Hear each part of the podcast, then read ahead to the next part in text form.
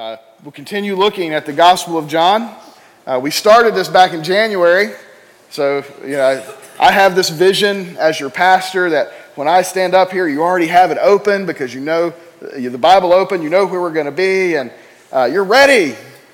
Uh, and I hope you're enjoying the Gospel of John. Uh, it's a great study. It's a good book. It's a simple book, yet profoundly impactful and uh, extremely deep at times. We called the series Come and See because what John is doing and what we're seeing and learning is it all surrounds this invitation of come and see who Jesus is. Come and see what Jesus has done, is doing, and will do. Just come and see Jesus. And John tells us that he wants people to see Jesus. He wants people to come and see Jesus because he wants people to believe. Uh, in John chapter 20, he gives the purpose of the book that he has written. He says, Jesus performed many signs in the presence of the disciples that are not written in this book. But these are written so that you may believe that Jesus is the Messiah, the Son of God, and that by believing you will have life in his name. John, one of the last disciples, probably the last living disciple at the time he's writing, desperately wants a second and third and fourth and fifth and multiple generations to come and see Jesus so that they would believe he is the Son of God and that by believing they would have life. Not experience death and darkness, but that they would have life. Everything in John's gospel is pointing to this purpose. Now, it says that he's only giving us a glimpse of these miracles and signs, and that Jesus did so many things. And you can read on in John, at, near the end of John, you see that Jesus did so many miracles. There's not enough paper in the world to write down everything Jesus did. And so John picks uh, in his gospel seven main miracles that kind of go with the purpose. We've already seen several of them. We saw Jesus turn water into wine back in chapter 2. We've seen Jesus heal the royal official's son in John chapter 4. We saw him heal a paralyzed man and tell him to get up and walk on the Sabbath, which caused a little controversy in chapter 5. Last week we saw him feed 5,000 plus people, probably more like 20,000 people with a Lunchable. I mean, he is do, Jesus is doing amazingly powerful things in his ministry. Today we'll see the, five, the fifth of the seven signs.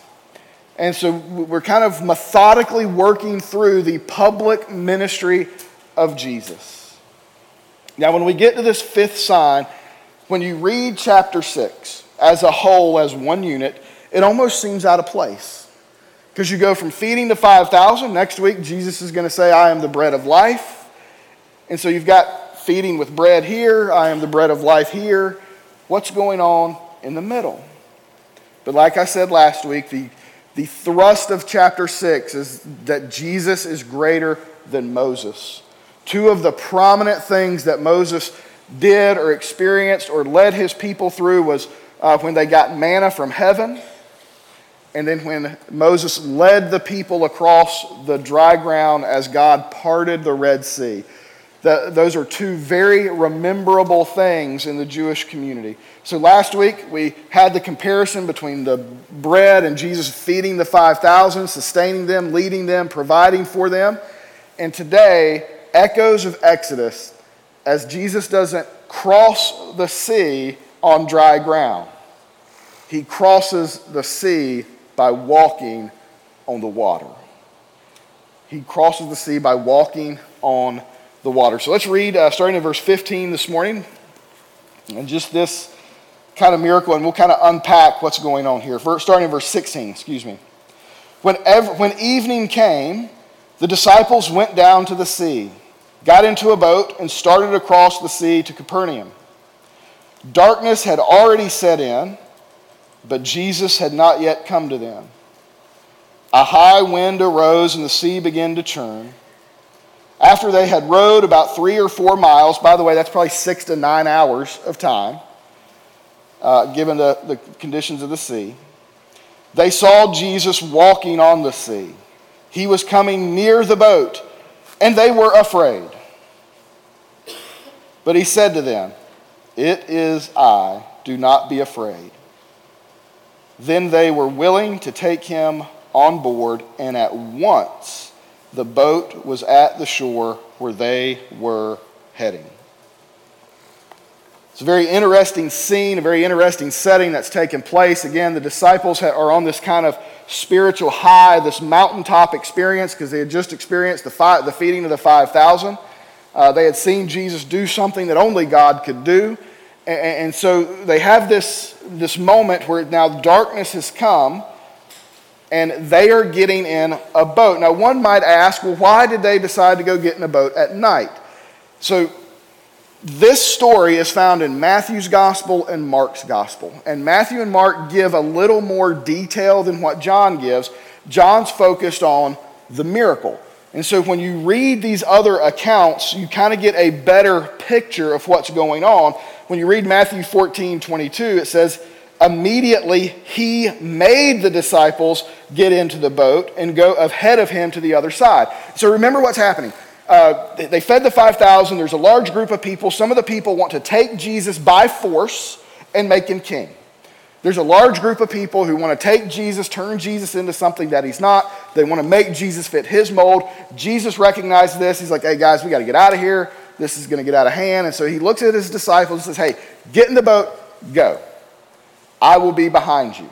I will come after you. I'm going to say bye to some people and kind of figure out this. And then you know, I will be there. And so what happens is actually while they get in the boat and go, Jesus goes up to a mountain where he prays by himself. Okay, so what I want you to see in this first one is Jesus actually sends the disciples into the situation that they find themselves in. And the disciples obediently follow the commands of Jesus. They obediently go down and get into the boat. And so it's evening, darkness is falling. Jesus says, Go get in the boat. I'll meet you on the other side. That's the setting of the story. That's kind of what's happening in these passages. But what we're going to see is a huge problem starts to happen. The disciples obediently follow the command of Jesus, and they find themselves in a really rough situation. They find themselves facing and struggling with problems. They started across the sea. That word started, it, means more than just started uh, because of the verbal tense that it's in. It's in the imperfect tense, which means they have started doing something, but they've not yet finished. They've started doing something and they're finding it hard to finish. These are professional fishermen, by the way. They know the sea, they know how to row your boat, okay, gently down the stream. It's kind of roughly down the stream in this passage. So they know what they're doing, and these professional fishermen are struggling. They started, but they're having trouble finishing the task. It's like telling someone, hey, go do the dishes after dinner. Well, I started to do the dishes, but they're not finished yet. I had trouble finishing.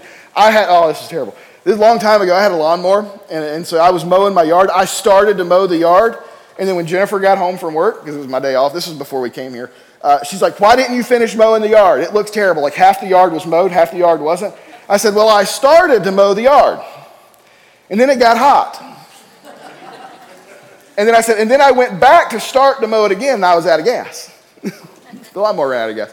She says, Why didn't you go to the gas station? He goes, Well, I started to go to the gas station, but I ended up at Subway because it was lunchtime. See, now that's, that's funny. The disciples have started rowing. You ever been to the gym and seen the row machines? Yeah, those are Satan's gift to the gym, by the way. You, you see these people rowing, just, just, just, they're just rowing. It's like, go, go to a lake and get a canoe or something. I mean, that's it. So they're row, row, rowing as hard as they can, as fast as they can. They're getting a workout. Okay, they've started, but they have not yet finished the task. And by the way, it's dark. Darkness has set in. Now, you may not know this. This could be news to you. GPS doesn't exist yet. Okay, they can't just pick up their phone and say, hey, Siri, how do I get to Capernaum on this sea? Lighthouses really haven't been built yet either. They didn't have the LED spotlights that you deer hunt with at night. That's highly illegal and you shouldn't do it. They don't have those spotlights. They may have, they probably have a lantern Okay, they're not going blind, obviously, but they probably have a little lantern so they can see kind of the immediate area, but they can't see very far. It's possible, but highly unlikely, that on the other side where they're trying to go, there might be a small lantern. The Sea of Galilee is pretty big. If they're kind of maybe a quarter of the way out, they're not going to see a light on the other side. So they're struggling to navigate the darkness. They've started, they haven't yet finished. Jesus is not with them, and uh, depending on how you kind of do the chronological order, they're probably having in their mind another event where they were on the sea and it came up a really big storm and Jesus was asleep. Okay, remember that story? Jesus is sleeping, it's really bad, they're going to die, they're going to drown. They run down and wake Jesus up and he calms the storm. So, in the disciples' mind, they're probably thinking, We're out here by ourselves, it's dark. Oh, here comes a storm.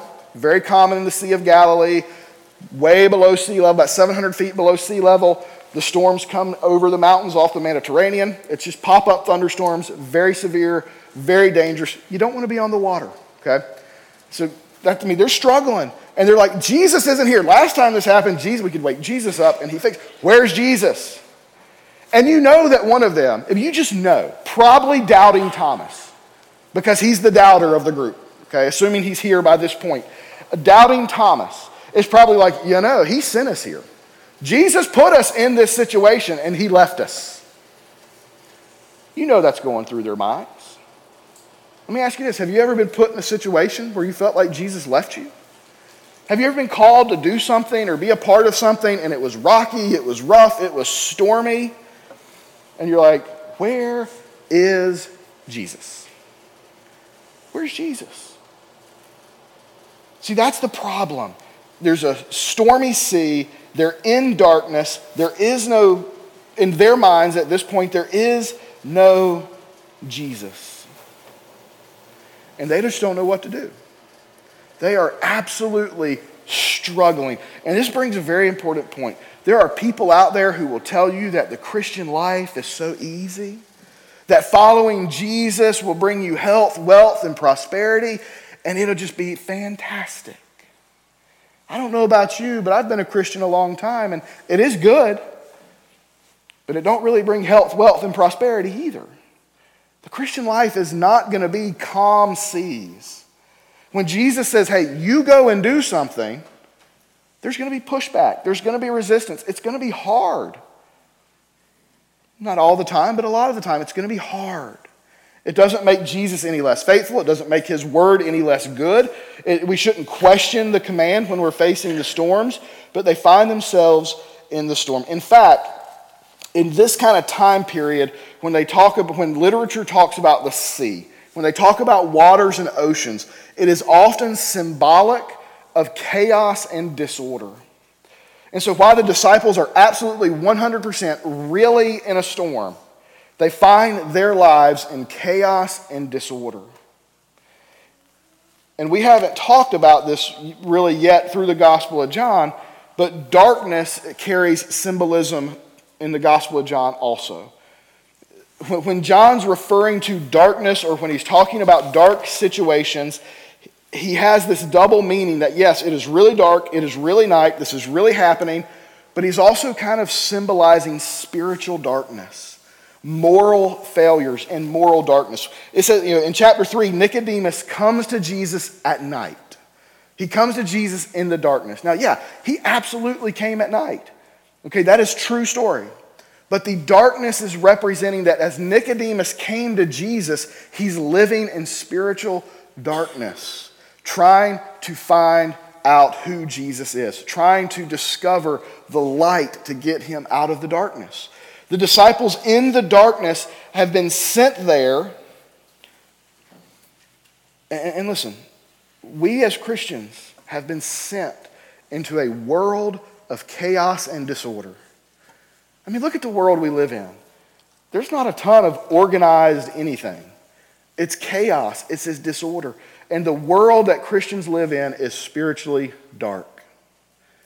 We live in a very spiritually dark world. And yet, Jesus has put us here for a purpose. And, it, and I know, man, there are times in life when it feels like we're just paddling as hard as we can and we're not going anywhere, like the rowing machine at the gym. You don't go anywhere. And so they find themselves in a very, very hard and difficult situation in the darkness. And when you read the Gospel of John, and as you read these themes, your mind kind of should always kind of go back to the first 18 verses, the, the kind of the introduction to what John is writing about. Because in the midst of darkness, we can remember John chapter 1, where it says, In him, in Jesus, was life, and life, and that life was the light of man, and the light shines in the darkness. There's a lot of questions I asked when I was studying this passage this week. One of them was, How did they see Jesus walking to them? It's dark because he is a light that shines through the darkness. Now, granted, they thought it was a ghost. Don't be hard on the disciples because if you're on the ocean in the middle of nowhere and it's dark and stormy and you see some person walking on the water, you're going to be scared too. Okay, I probably would, well, I don't swim that well, but if I could, I would jump off the boat to get away. Or I would start rowing faster. It's like, I don't know what that is, but I have never seen anybody walking on water in my entire life. Let's get out of here. So obviously they're afraid. They've never seen this before. It's so funny that Jesus kind of piles on a little bit, right? They're afraid of the darkness, they're afraid of the storm. Now they're afraid of the ghost. Again, Peter's probably calling Ghostbusters. I don't know.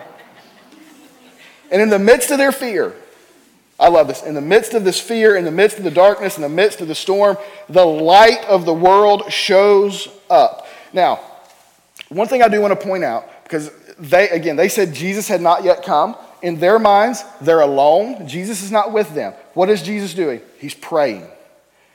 So don't miss this. Jesus has never abandoned them. In fact, you can go into the Gospel of Mark, Mark chapter 6, where this story is. It says that as Jesus is praying, he saw them straining at the oars. Jesus is very much aware of their struggles. And you know what? Jesus is probably praying for them while he's in isolation. He's praying for them. Listen, even though it says that Jesus had not yet arrived, it doesn't mean Jesus abandoned them. Jesus is with them. He sees them. He knows their struggles. He knows what they're going through. He didn't send them and leave them. He sent them and he knew exactly what was happening. He knew exactly what was going on. The other question I wrestled with is why did Jesus send them? Well, I, I don't know the answer. Nobody really knows why he sent them into the storm, other than you can see that he tested Philip, right?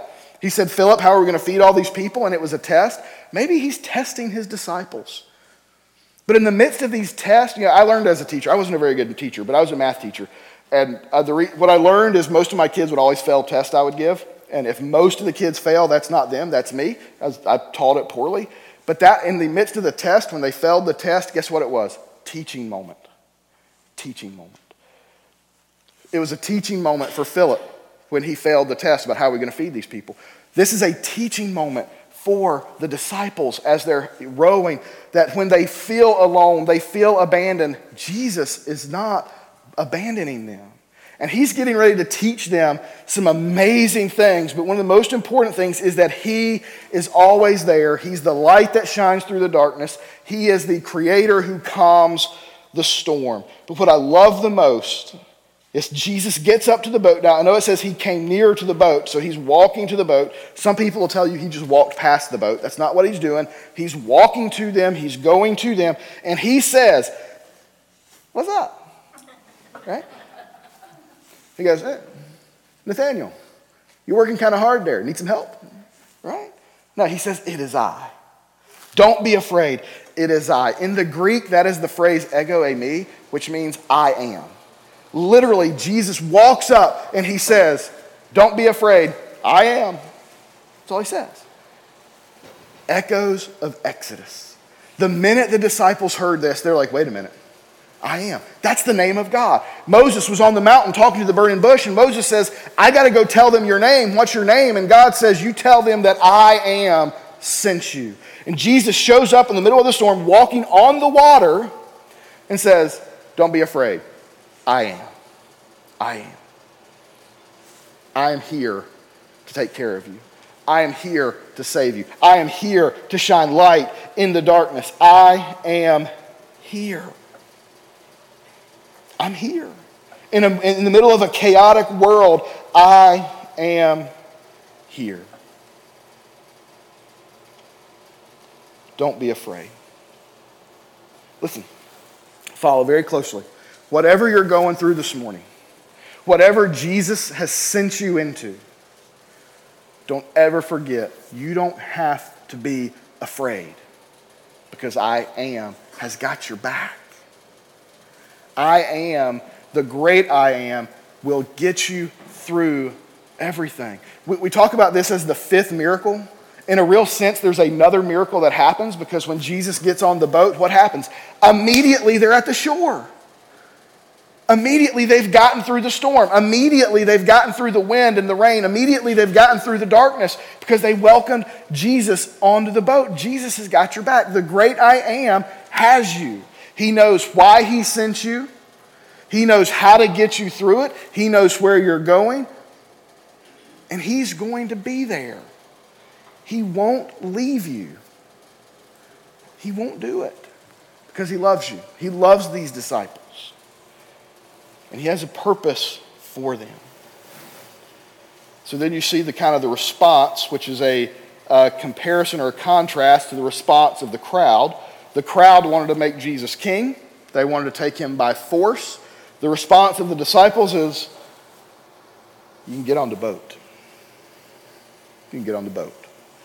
Instead of saying, Jesus, we want you to do this, we want you to, before you get on the boat, get us there. Before you get on the boat, make the sun come up. No, they just said, Jesus, please, get on the boat. They welcomed Jesus into their life, they received him, and they let him lead the way. The crowd of people, as we'll see next week, the crowd of people, they don't want Jesus to lead. They want all the benefits, but they don't want Jesus to lead. The disciples want Jesus to lead. They surrendered this situation, they surrendered this circumstances to Him. And immediately the storm was gone and they were at their destination. This reminds us of Psalm 107 where it says, The Lord brings us out of the stormy sea. The Lord will always bring you out of the stormy sea. Now, you may be at mile marker number one on your stormy sea. I mean, just notice three or four miles. You may have to go through a long journey, but Jesus will get you through the stormy seas because He is the great I am. He's the great I am. And that's what you have to take away. He's greater than Moses because he is the very one who talked to Moses in the burning bush. And so there's really just really two important theological truths that I need you to take home today.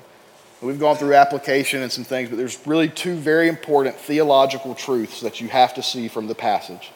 The first one is Jesus is in control of all of creation. That's important to understand. Jesus was the agent of creation, which we've already looked at. He is in control of the creation. He can tell the storm to stop. And the second one is Jesus is in control of our situations. He's in control of your situations. Doesn't always mean it ends the way we want it to or happens the way we would like it, but He's in control of every situation. If He sends you to it, he will get you through it. Those are two very important things that you need to remember as we uh, go through our life. That Jesus controls creation, He controls our situations. He rescued His disciples. As we read and get to the end of the book, we're going to see that He rescues sinners too that he rescues sinners from the darkness.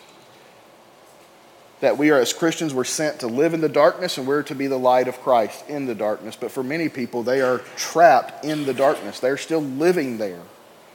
Their sins have them held captive and they have not seen the light. They're not following the light. They're trapped in darkness. And that might be you. I don't know. Have you let Jesus on board your boat? Have you said, Jesus, I'm going to surrender it all to you, and I'm going to let you lead my life? That's, that's the gospel. It's understanding that Jesus has died for your sins, that Jesus has made a path out of the darkness for you. And when you say yes to Jesus, you're instantaneously saved. You're instantaneously at that destination of having a relationship with God when you say yes to Jesus. When you say, I want you to forgive me, and it's really, do you believe in Jesus? Uh, you need to believe, repent, and follow. That's the, that's the gospel message. Believe in Jesus that he can save you and lead you out of darkness. Repent, turn away from the darkness, and decide to follow him. You're not going to be perfect, but you're going to let him transform you and lead your life. That's how your life is transformed by just deciding to follow Jesus. Do you need to make that decision today? Do you need to find your way out of the darkness? Or are you just paddling and rowing, running into every rock, flipping over, having to flip back over? Say yes to Jesus, and He'll immediately get you out of the darkness. During our invitation, I invite you to respond to that uh, to, to respond to that. Come and see Jesus. Come and believe who he is and be forgiven of your sin.